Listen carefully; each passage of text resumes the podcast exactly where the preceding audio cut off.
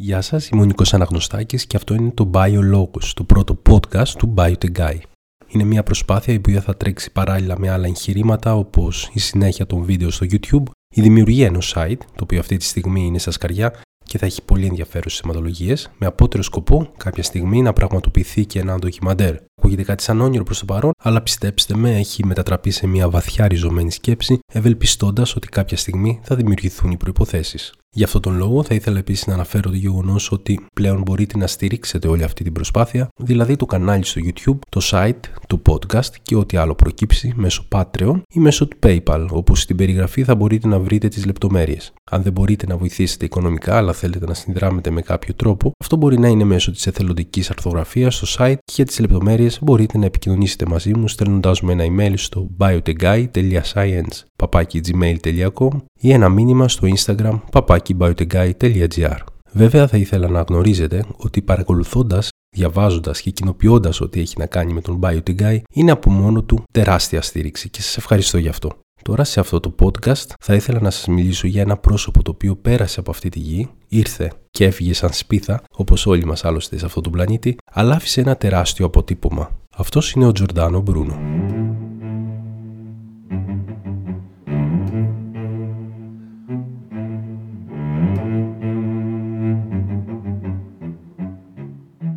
Ο Τζορντάνο Μπρούνο γεννήθηκε στην Όλα, κοντά στην Νάπολη το 1548 στην Ιταλία, ήταν Ιταλός φιλόσοφος, συγγραφέας και δομινικανός μοναχός και έζησε τον 16ο αιώνα. Οι σκέψεις του ήταν πλαισιωμένες από τον αναγεννησιακό νατουραλισμό, ένωσε τις πιο διαφορετικές φιλοσοφικές παραδόσεις, αλλά ας δούμε καλύτερα ποιος ήταν ο Τζορδάνο Μπρούνο.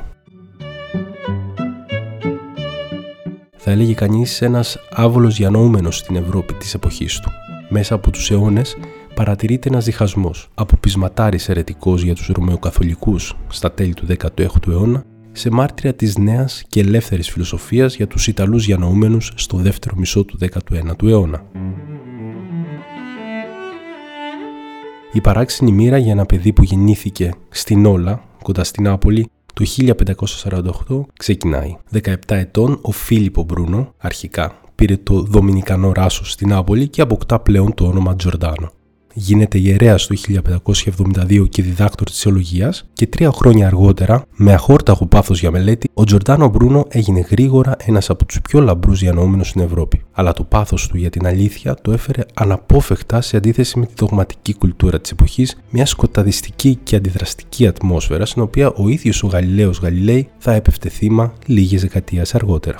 Έτσι αρχίζει μια μακρά περιπλάνηση. Από την Νάπολη, όπου ξεκίνησε μια δίκη για αίρεση εναντίον του, μετακόμισε στη Ρώμη. Το 1576 εγκατέλειψε το δομινικανό αξίωμα και κατέφυγε στη Βόρεια Ιταλία, μετακομίζοντας από τη μία πόλη στην άλλη. Γένοβα, Σαββόνα, Τωρίνο, Πάντοβα και Μπέργαμο.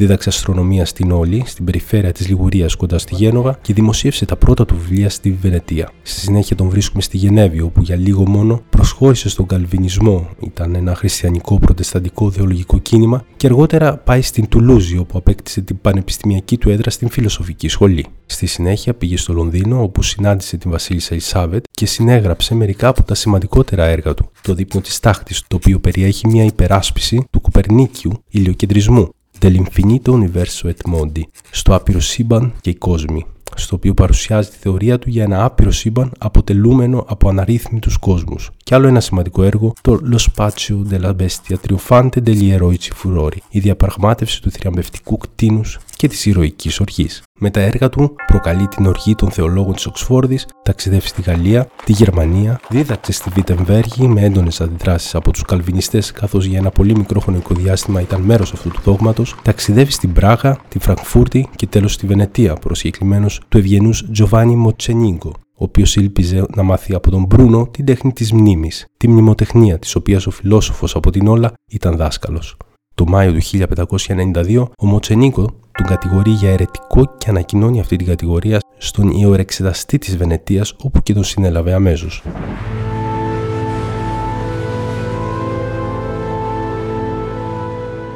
Το επόμενο χρόνο εκδόθηκε στη Ρώμη όπου άρχισε μια δίκη που θα διαρκούσε 7 ολόκληρα χρόνια. Υπερασπίστηκε επίμονα τις θέσεις του σε μακροχρόνιες και εξαντλητικές ανακρίσεις, πιθανότατα υποβασανιστήρια, αρνούμενος να ανακαλέσει το δικαστήριο του Ιερού Γραφείου της Ιεράς Εξέτασης το κατεδίκασε τελικά σε θάνατο, ως γραφικό, αμετανόητο και επίμονο ερετικό. Τα βιβλία του θεωρήθηκαν αιρετικά, απαγορευμένα, ότι προσέβαλαν τον χριστιανισμό, έτσι και καταδικάστηκαν να κάνουν στην πύρα. Την ίδια τύχη είχε και ο Ζορντάνο Μπρούνο που τον έκαψαν ζωντανό στη Ρώμη, στο κάμπο Dei Fiori, στις 17 Φεβρουαρίου 1600. Σήμερα σε εκείνη την πλατεία δεσπόζει εμβληματικά το άγαλμα του Τζορδάνο Μπρούνο, όπου ακόμη και αυτό απέκτησε τη δική του ιστορία δημιουργώντας διαμάχες μεταξύ της Εκκλησίας και του λαού. Όμως, τι ήταν αυτό που έκανε τόσο επικίνδυνες αυτές τις θεωρίες, καθώς τόσο τα βιβλία του που τις περιείχαν, όσο και ο συγγραφέας τους καταδικάστηκαν στην πυρά;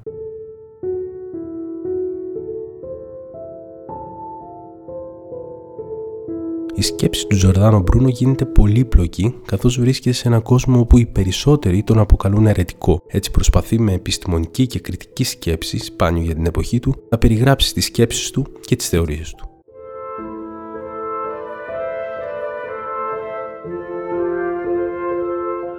Ας προσπαθήσουμε μαζί να εντοπίσουμε ορισμένα βασικά σημεία.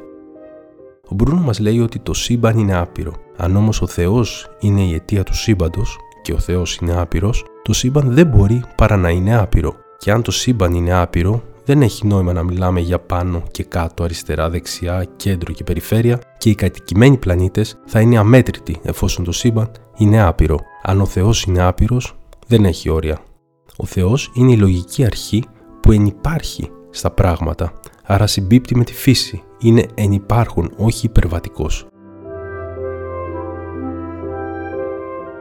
Ο Τζορντάνο Μπρούνο αμφισβητεί την κυριαρχία του Θεού και επιλέγει να πιστεύει πως τελικά το σύμπαν είναι άπειρο, χωρίς όρια, με αμέτρητους κόσμους. Αυτό φυσικά εκνευρίζει την Εκκλησία. Εκείνη την εποχή δεν μπορείς να αμφισβητήσεις ένα δόγμα που κυριαρχεί σε όλο τον κόσμο. Ο Μπρούνο γίνεται υπερασπιστής της κοπερνικανικής θεωρίας και γελιοποιεί την αριστοτελική πτολεμαϊκή γεωκεντρική θεώρηση. Η γη και ο άνθρωπος δεν βρίσκονται στο κέντρο του σύμπαντος, μας λέει ο Μπρούνο. Το φεγγάρι δεν είναι περισσότερο ουρανός για μας, παρά εμείς για το φεγγάρι. Και αν μπορούσαμε να πάμε στο φεγγάρι, θα βλέπαμε τη γη στον ουρανό σαν να ήταν το φεγγάρι.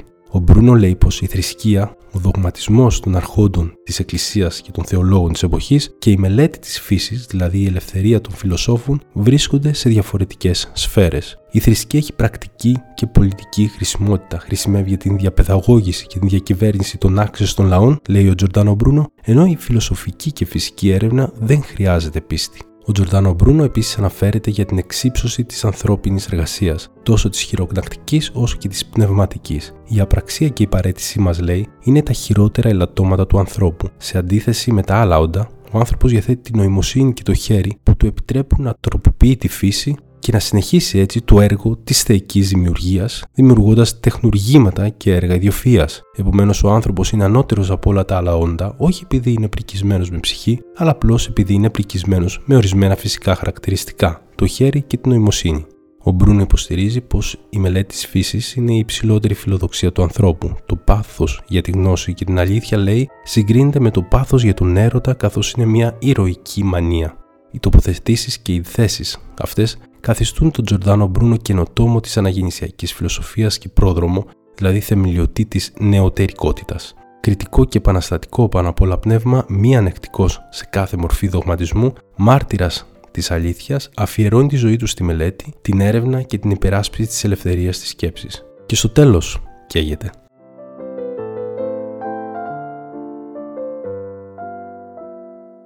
Αυτό ήταν το λιγόλεπτο podcast by θα ακολουθήσουν και άλλα podcast τα οποία θα έχουν ε, τέτοιου είδους αιματολογία αλλά θα έχουμε και πάρα πολλούς καλεσμένους. Μείνετε συντονισμένοι και αν σας άρεσε το πρώτο podcast μην διστάσετε να το κοινοποιήσετε, ακολουθήστε με στο Instagram, το Twitter και το Facebook προσεγώς θα έρθει η νέα σελίδα του BioTechGuy και μην ξεχνάτε ότι πλέον μπορείτε να στηρίξετε αυτή την προσπάθεια μέσω του PayPal και του Patreon. Τα λέμε στο επόμενο podcast.